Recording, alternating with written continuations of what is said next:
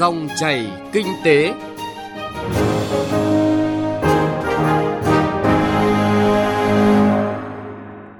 Các biên tập viên Thành Trung và Xuân Lan xin kính chào quý vị và các bạn.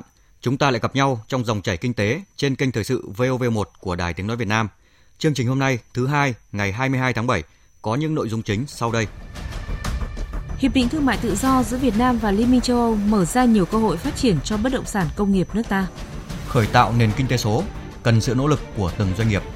Phần cuối của chương trình, trong chuyên mục Cà phê Doanh nhân, chúng ta sẽ cùng gặp gỡ với doanh nhân Nguyễn Mạnh Cường, giám đốc công ty trách nhiệm hữu hạn sản xuất và thương mại Nam Á, một doanh nhân trẻ thành công trong quá trình lao động sáng tạo, ứng dụng công nghệ tiên tiến để sản xuất ra những sản phẩm bồn nước inox mới, phục vụ nhu cầu của người dân tại các đô thị. Trước hết là một số thông tin kinh tế đáng chú ý. Đề án thu hút vốn đầu tư trực tiếp nước ngoài vừa được Bộ Chính trị thông qua và trong thời gian tới, nghị quyết về đầu tư trực tiếp nước ngoài sẽ được ban hành. Đây là lần đầu tiên sau 30 năm, Việt Nam sẽ có một nghị quyết chuyên đề về đầu tư nước ngoài để quản lý tốt, chọn lọc dòng vốn ngoại. Đây là một tín hiệu tích cực trong bối cảnh không ít doanh nghiệp trên thế giới đang ồ ạt tìm đến Việt Nam để tránh những căng thẳng thương mại đang diễn ra trên thế giới. 6 tháng đầu năm nay, tổng kim ngạch xuất khẩu hàng dệt may nước ta ước đạt gần 18 tỷ đô la, tăng 8,61% so với cùng kỳ năm ngoái. Kim ngạch nhập khẩu khoảng 11 tỷ đô la. Mỹ vẫn là thị trường xuất khẩu hàng vải và may mặc lớn nhất của nước ta với kim ngạch xuất khẩu 6 tháng ước đạt hơn 7 tỷ đô la. Các nước thành viên Hiệp định Đối tác Toàn diện và Tiến bộ Xuyên Thái Bình Dương CPTPP đạt hơn 2 tỷ đô la. Liên minh châu Âu EU đạt khoảng 2 tỷ đô la. Theo đại diện Hiệp hội Dệt may Việt Nam, hiện tại tình hình đơn hàng của các doanh nghiệp không khả quan so với năm ngoái. Tình trạng khan hiếm đơn hàng khá phổ biến. Lượng đơn hàng của nhiều doanh nghiệp mới chỉ bằng khoảng 70% so với cùng kỳ năm ngoái. Đặc biệt, việc tiêu thụ sợi và phụ liệu gặp nhiều khó khăn. Tuần lễ nhãn và nông sản an toàn tỉnh Sơn La năm 2019 diễn ra từ ngày 19 tháng 7 đến ngày 23 tháng 7 tại siêu thị Bixi Thăng Long và các siêu thị Go, Bixi khu vực miền Bắc. Sự kiện thương mại này thu hút sự tham gia của hơn 20 doanh nghiệp và hợp tác xã, mang khoảng 40.000 tấn nhãn và một số hàng nông sản an toàn của tỉnh Sơn La đến với người dân thủ đô và các tỉnh lân cận. Theo thông báo của Tri Cục Thuế quận Nam Từ Liêm, Hà Nội, tính đến ngày 31 tháng 5 năm 2019, khu Liên hợp Thể thao Quốc gia Mỹ Đình còn chưa nộp đủ số tiền, tiền chậm nộp thuế, tổng số 514 tỷ 700 triệu đồng. Trong đó tiền thuế là 495 tỷ đồng và tiền chậm nộp thuế là 19 tỷ 500 triệu đồng. Cục Quản lý Lao động ngoài nước, Bộ Lao động Thương binh và Xã hội cho biết, trong 6 tháng đầu năm nay, tổng số lao động Việt Nam đi làm việc ở nước ngoài là gần 67.000 lao động, đạt 55,82% kế hoạch năm 2019. Những quốc gia và vùng lãnh thổ có nhiều lao động Việt Nam sang làm việc nhất là Đài Loan, Trung Quốc, Nhật Bản và Hàn Quốc. Sở Kế hoạch và Đầu tư Thành phố Hồ Chí Minh cho biết, trong 6 tháng đầu năm nay, Thành phố Hồ Chí Minh đã thu hút được 3 tỷ 210 triệu đô la, tăng 20% so với cùng kỳ năm ngoái. Theo dự báo của Tổng cục Du lịch, năm 2019, du lịch Việt Nam có thể vẫn tăng trưởng cao hơn mức trung bình của thế giới và khu vực, nhưng ở mức thấp hơn so với các năm trước do bối cảnh xu hướng quốc tế. Lượng khách quốc tế đến Việt Nam đã đạt quy mô lớn hơn thời kỳ trước sau 3 năm tăng trưởng cao liên tục. Vì vậy, khó có thể tiếp tục duy trì tốc độ tăng trưởng cao như vậy. Theo Tổng cục Hải quan, tháng 6 năm nay xuất khẩu hàng hóa của cả nước đạt trị giá 21 tỷ 430 triệu đô la, giảm 2,2% so với tháng 5. Dù tổng thể kim ngạch giảm chung, nhưng trong tháng 6 vẫn có nhiều nhóm hàng đạt tăng trưởng khá so với tháng trước. Lũy kế 6 tháng đầu năm, tổng kim ngạch xuất khẩu cả nước đạt 122 tỷ 530 triệu đô la, tăng 7,2%, tương ứng tăng 8 tỷ 210 triệu đô la so với cùng kỳ năm ngoái.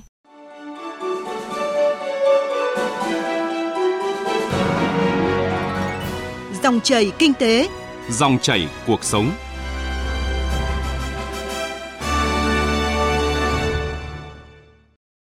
Quý vị và các bạn, từ đầu năm đến nay, dòng vốn FDI vào Việt Nam vẫn chuyển động theo chiều hướng tăng tích cực. Theo nhận định của các chuyên gia, việc ký kết Hiệp định Thương mại Tự do giữa Việt Nam và Liên minh châu Âu EVFTA sẽ giúp thị trường bất động sản công nghiệp nước ta có nhiều cơ hội phát triển. Các chủ đầu tư bất động sản công nghiệp nước ngoài có thể tìm đến những đối tác trong nước với kinh nghiệm và quỹ đất lớn để giúp quá trình thâm nhập thị trường của họ diễn ra nhanh hơn. Ghi nhận của phóng viên Thành Trung. Tính đến hết năm 2018, cả nước có 326 khu công nghiệp được thành lập với diện tích đất đạt gần 93.000 ha. Tỷ lệ lấp đầy các khu công nghiệp đã đi vào hoạt động đạt 73%. Hiện nay, phân khúc bất động sản công nghiệp đang trong một giai đoạn phát triển mới. Đối với các khu kinh tế trọng điểm, miền Bắc, miền Trung và miền Nam đều mang những nét riêng. Khu kinh tế trọng điểm phía Bắc đang thu hút những nhóm ngành công nghệ cao và tiên tiến hơn với lợi thế phát triển sau. Khu kinh tế miền Trung chỉ mới được tập trung phát triển gần đây nhưng hứa hẹn tiềm năng phát triển rất lớn. Riêng khu kinh tế trọng điểm phía Nam được xem là tiên phong với sự tập trung của nhiều ngành hàng truyền thống. Giáo sư Đặng Hùng Võ, nguyên Thứ trưởng Bộ Tài nguyên và Môi trường cho rằng Việt Nam đã và đang không ngừng phát triển, dần trở thành một trong những điểm đến thu hút đầu tư về công nghiệp sản xuất trong khu vực Đông Nam Á. Bất động sản công nghiệp được nhận định là phân khúc hấp dẫn nhất trong năm 2019 cũng như chung và dài hạn. Vấn đề đặt ra là các doanh nghiệp cần làm gì để nắm bắt cơ hội này. Đây là một cái cơ hội lớn là bởi vì nó sẽ tạo ra cái khả năng đầu tư cho các khu hỗn hợp công nghiệp đô thị dịch vụ. Thì đấy là những cái ngữ cảnh mới mà làm cho bất động sản công nghiệp của ta gắn với thị trường nhiều hơn. Và đến lúc này chúng ta phải xem lại kể cả chính sách, kể cả pháp luật, kể cả tận dụng cơ hội. Để tạo đà cho bất động sản công nghiệp Việt Nam bứt phá, các chuyên gia cho rằng chúng ta cần đổi mới tư duy, đổi mới phương thức quản lý và nâng cao năng lực, hiệu quả quản lý nhà nước đối với phân khúc này. Việc minh bạch hóa thông tin về thị trường bất động sản với chính sách dài hạn, ổn định và có tính đảm bảo mức độ rủi ro về chính sách, tạo tâm lý yên tâm, an toàn cho các nhà đầu tư trong nước và quốc tế là rất quan trọng. Bên cạnh đó, khi phát triển bất động sản công nghiệp, cần quan tâm giải quyết các vấn đề về môi trường và sức ép lên hạ tầng.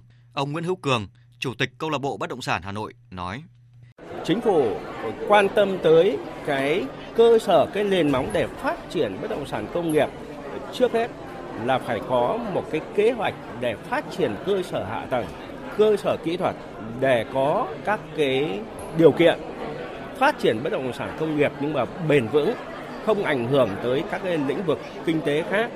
Dự báo đến năm 2020, Việt Nam sẽ có khoảng 500 khu công nghiệp, diện tích cần khoảng 500.000 ha.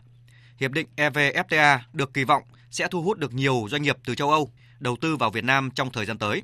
Do đó, cơ hội phát triển trong lĩnh vực bất động sản công nghiệp là rất lớn đối với cả nhà đầu tư hiện hữu và các nhà đầu tư tiềm năng trong tương lai.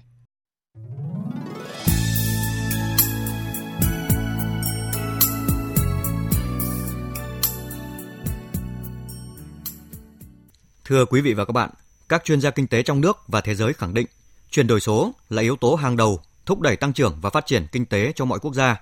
Dù Việt Nam đang được xếp hạng thứ 48 trong số 60 nước có tốc độ chuyển đổi kinh tế số nhanh nhất, đồng thời xếp hạng 22 về tốc độ phát triển kinh tế số, nhưng vẫn được nhận định là chưa tương xứng với tiềm lực. Giải pháp nào cho câu chuyện này? Phóng viên Thu Trang phân tích qua góc nhìn của các doanh nhân, các chuyên gia kinh tế. Mời quý vị và các bạn cùng nghe. Những yếu tố nào được coi là tiền đề để mỗi cá nhân, doanh nhân doanh nghiệp tiến hành chuyển đổi số và tiến tới khởi tạo nền kinh tế số Việt Nam? Ông Bùi Quang Tuấn, Viện trưởng Viện Kinh tế Việt Nam nêu quan điểm cụ thể bằng những dẫn chứng thực tiễn. Trung bình cứ một ngày có 8,8 tỷ lượt xem video trên YouTube, 152 triệu cuộc gọi qua Skype, 36 triệu lượt mua hàng qua Amazon, 4,2 tỷ lượt tìm kiếm trên Google. Đấy là con số của năm 2016. Còn đến năm 2019, số người sử dụng trên Internet trên thế giới đã tăng lên đến 4,3 tỷ người, tức là chiếm 57% dân số trên thế giới. Số người sử dụng di động là 5,1 tỷ người, tức là tương đương 67% dân số của thế giới. Số người sử dụng mạng xã hội trên thiết bị di động là 32 tỷ người, 42% dân số trên thế giới. Đây là một cái xu hướng khách quan và là một cái kho dữ liệu khổng lồ tạo điều kiện tiền đề cho cái việc chuyển đổi số và mở ra rất nhiều các cái cơ hội kinh doanh cho các doanh nghiệp. Trong một hội thảo có cùng chủ đề doanh nghiệp số và đổi mới sáng tạo diễn ra hồi đầu năm nay, sau khi phân tích các vấn đề cốt lõi như là thực tế ứng dụng số hóa trong doanh nghiệp Việt Nam, những thách thức và cơ hội cho doanh nghiệp Việt Nam trong bối cảnh kinh doanh thay đổi, hướng dẫn cạnh tranh toàn cầu, chuyển đổi kinh doanh trong ngành công nghiệp 4.0, các chuyên gia kinh tế đã khẳng định Muốn tồn tại và phát triển trong kỷ nguyên số thì doanh nghiệp phải chủ động thay đổi, đẩy mạnh ứng dụng công nghệ thông tin vào sản xuất và quản trị.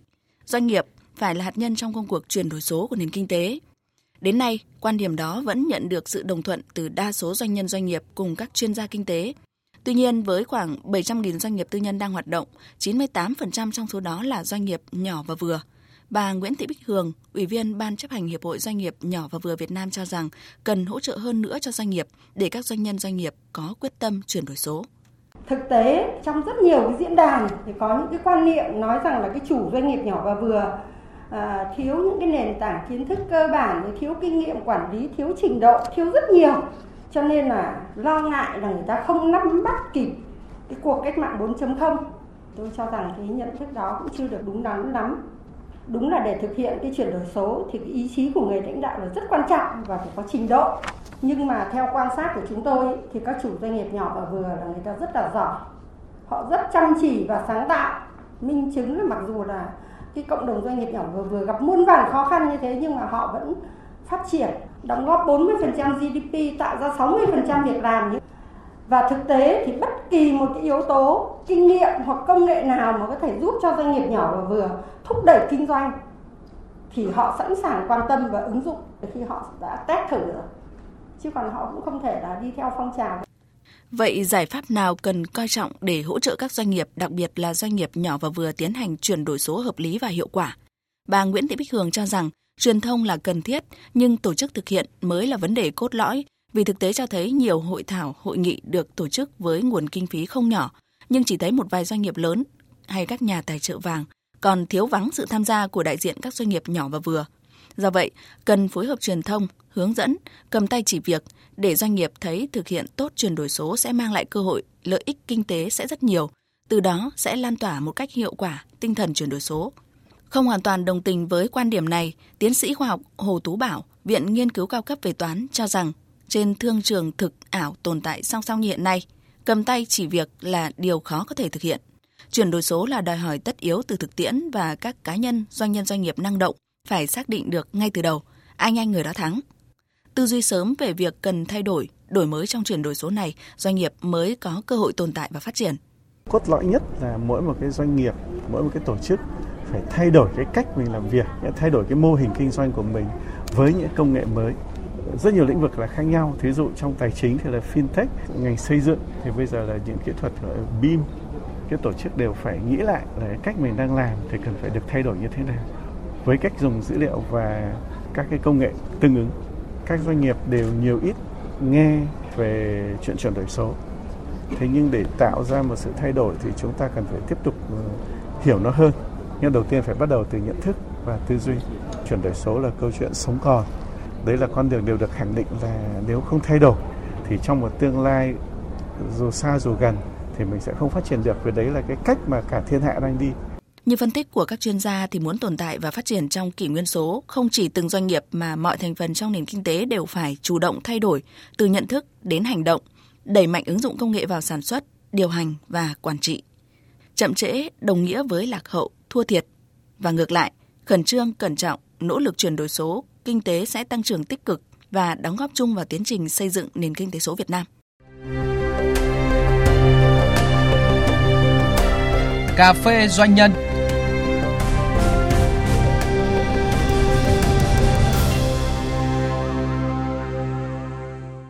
Thưa quý vị và các bạn, trải qua 12 năm xây dựng và phát triển, công ty trách nhiệm hạn sản xuất và thương mại Nam Á đã có những bước phát triển và đạt được nhiều thành công trong sản xuất kinh doanh. Các sản phẩm thương hiệu Nam Á đã được người tiêu dùng tin tưởng, lựa chọn và ngày càng khẳng định được vị trí trên thị trường. Để có được những kết quả hôm nay, doanh nhân Nguyễn Mạnh Cường, giám đốc công ty đã không ngừng nỗ lực sáng tạo, ứng dụng công nghệ mới vào sản xuất, nâng cao sức cạnh tranh của doanh nghiệp và chăm lo đời sống cho người lao động. Trong chuyên mục Cà phê Doanh nhân hôm nay, chúng ta sẽ cùng gặp gỡ với doanh nhân Nguyễn Mạnh Cường để nghe ông chia sẻ những hoài bão được cống hiến nhiều hơn cho xã hội. Vâng, xin cảm ơn ông Nguyễn Mạnh Cường đã dành cuộc trao đổi trong chuyên mục Cà phê Doanh nhân của Đài Tiếng Nói Việt Nam hôm nay. Vâng, à, xin chào anh Thành Trung và xin chào quý khán giả đang nghe đài. Trước hết thì à, xin được chúc mừng ông và Nam Á đã đạt được rất là nhiều thành công trong thời gian gần đây. Ông có thể cho biết là những giá trị nào là giá trị cốt lõi đối với sản phẩm của Nam Á, thương hiệu đã được công nhận là thương hiệu vàng quốc gia? Vâng, thưa anh, à, để đạt được cái thương hiệu vàng, bản thân tôi và cũng như toàn bộ cán bộ công ty Nam Á đã không ngừng nỗ lực rất nhiều. Chúng tôi cũng luôn luôn à, phải à, tìm tòi và sáng tạo và ứng dụng những cái công nghệ mới đưa vào trong sản xuất để tạo ra những cái sản phẩm chất lượng tốt nhất để phục vụ khách hàng và chúng tôi luôn luôn xác định đặt cái uy tín lên hàng đầu. Được biết là các sản phẩm của Nam Á, trong đó có sản phẩm bể vuông inox chôn ngầm là sản phẩm độc quyền nhằm thay thế cái bể nước truyền thống. Đây là một cái sản phẩm mà cũng chưa có mặt trên thị trường bao giờ. Xuất phát từ ý tưởng nào mà Nam Á lại phát triển loại sản phẩm này ạ? Vâng, thưa anh thì theo cái nhu cầu thực tế của người dân để đảm bảo cái nguồn nước sinh hoạt trong từng hộ gia đình, nhất là trong các cái khu đô thị mà cái nguồn nước ngày càng khan hiếm. Thì tuy nhiên để đảm bảo vệ sinh an toàn thì đối với cái bể xây hiện nay như anh đang thấy là vấn đề nó cũng không đảm bảo. Một là nó dễ bị dạn nứt mà trong quá trình cái tiếp xúc cái à, nguồn nước vào trực tiếp bể bê tông thì nó sẽ không an toàn. Thì bên chúng tôi cũng có nghiên cứu và đưa ra cái à, giải pháp là cái bể inox chôn ngầm bằng vật liệu súp 304 uh, sử dụng bằng công nghệ Hàn Lan tiên tiến. Hiện nay thì à, Nam Á có một đội ngũ kỹ sư và rất là nhiều thợ lành nghề. Như vậy là điều gì mà hấp dẫn họ đến với lại Nam Á và ở lại với doanh nghiệp gắn bó lâu dài ạ? Vâng, thì qua nhiều năm thì chúng tôi đã tuyển dụng và cũng là đào tạo những kỹ sư giỏi và có tâm huyết với công ty. Bí quyết thì rất đơn giản thôi. Một là chúng tôi ờ, chăm lo cái đời sống của họ. Làm việc tại Nam Á thì họ phát huy được những cái khả năng sở trường. Thì chúng tôi cũng ờ, thường tổ chức những cái hoạt động xã hội lành mạnh, bổ ích. Từ đó thì tạo mọi người cái gắn kết và hiểu nhau hơn. Nắm những cái tâm tư, nguyện vọng để chia sẻ những lúc khó khăn Ngoài ra chúng tôi cũng luôn luôn tập trung và khuyến khích những cái ý tưởng sáng tạo trong quá trình sản xuất, khích lệ anh em.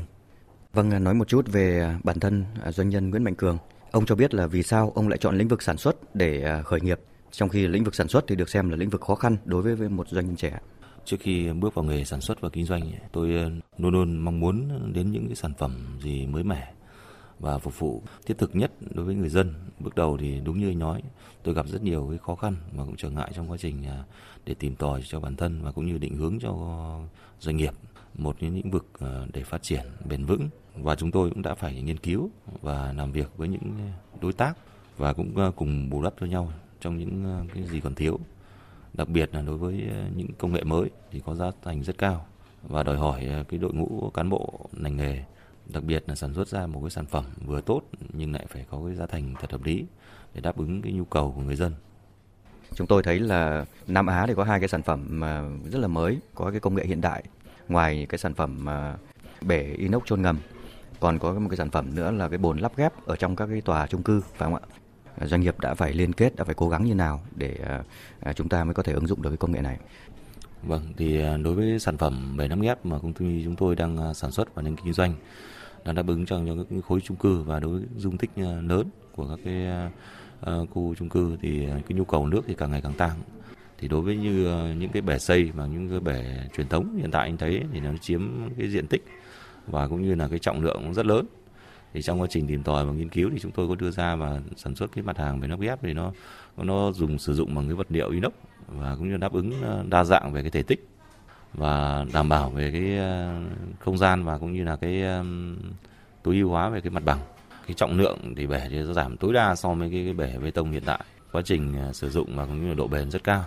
À, vâng, với những cái kinh nghiệm của mình thì ông có lời khuyên gì đối với các bạn trẻ đang có ý định khởi nghiệp, nhất là trong lĩnh vực sản xuất cơ khí? Vâng, ờ, theo tôi thì đối với các bạn trẻ mong muốn theo đuổi cái lĩnh vực đầu tư vào trong ờ, lĩnh vực ờ, sản xuất và kinh doanh, đặc biệt là trong lĩnh vực cơ khí thì trước hết thì cũng nên cần phải tìm hiểu kỹ về cái thị trường và cũng như xu thế phát triển đối với khoa học và công nghệ chuẩn bị cho mình những cái hành trang và cũng như kỹ năng cơ bản bởi đây là cái lĩnh vực đặc thù nhất là trong cái bối cảnh hiện nay trong quá trình hội nhập sâu với các nền kinh tế lớn trên thế giới thì à, sức cạnh tranh của doanh nghiệp càng phải được nâng cao. Đối với lĩnh vực sản xuất ấy, thì à, cần phải à, tạo ra được những sản phẩm mới phục vụ thiết thực đối với đời sống của người dân. Chúng ta nên làm những việc mà người khác chưa làm. Mặc dù đó là khó nhưng tôi nghĩ đó là cái cơ hội thành công và sẽ cao hơn. Bản thân tôi thì đánh giá cao cái tính kiên trì. Điều này mà các bạn trẻ vẫn còn đang thiếu tuy nhiên này đối với cái lợi thế của các bạn thì hiện nay là rất nhạy bén. Nếu các bạn tìm được hướng đi đúng thì các bạn sẽ có cái sự thành công. Xin được cảm ơn doanh nhân Nguyễn Mạnh Cường về cuộc trao đổi này.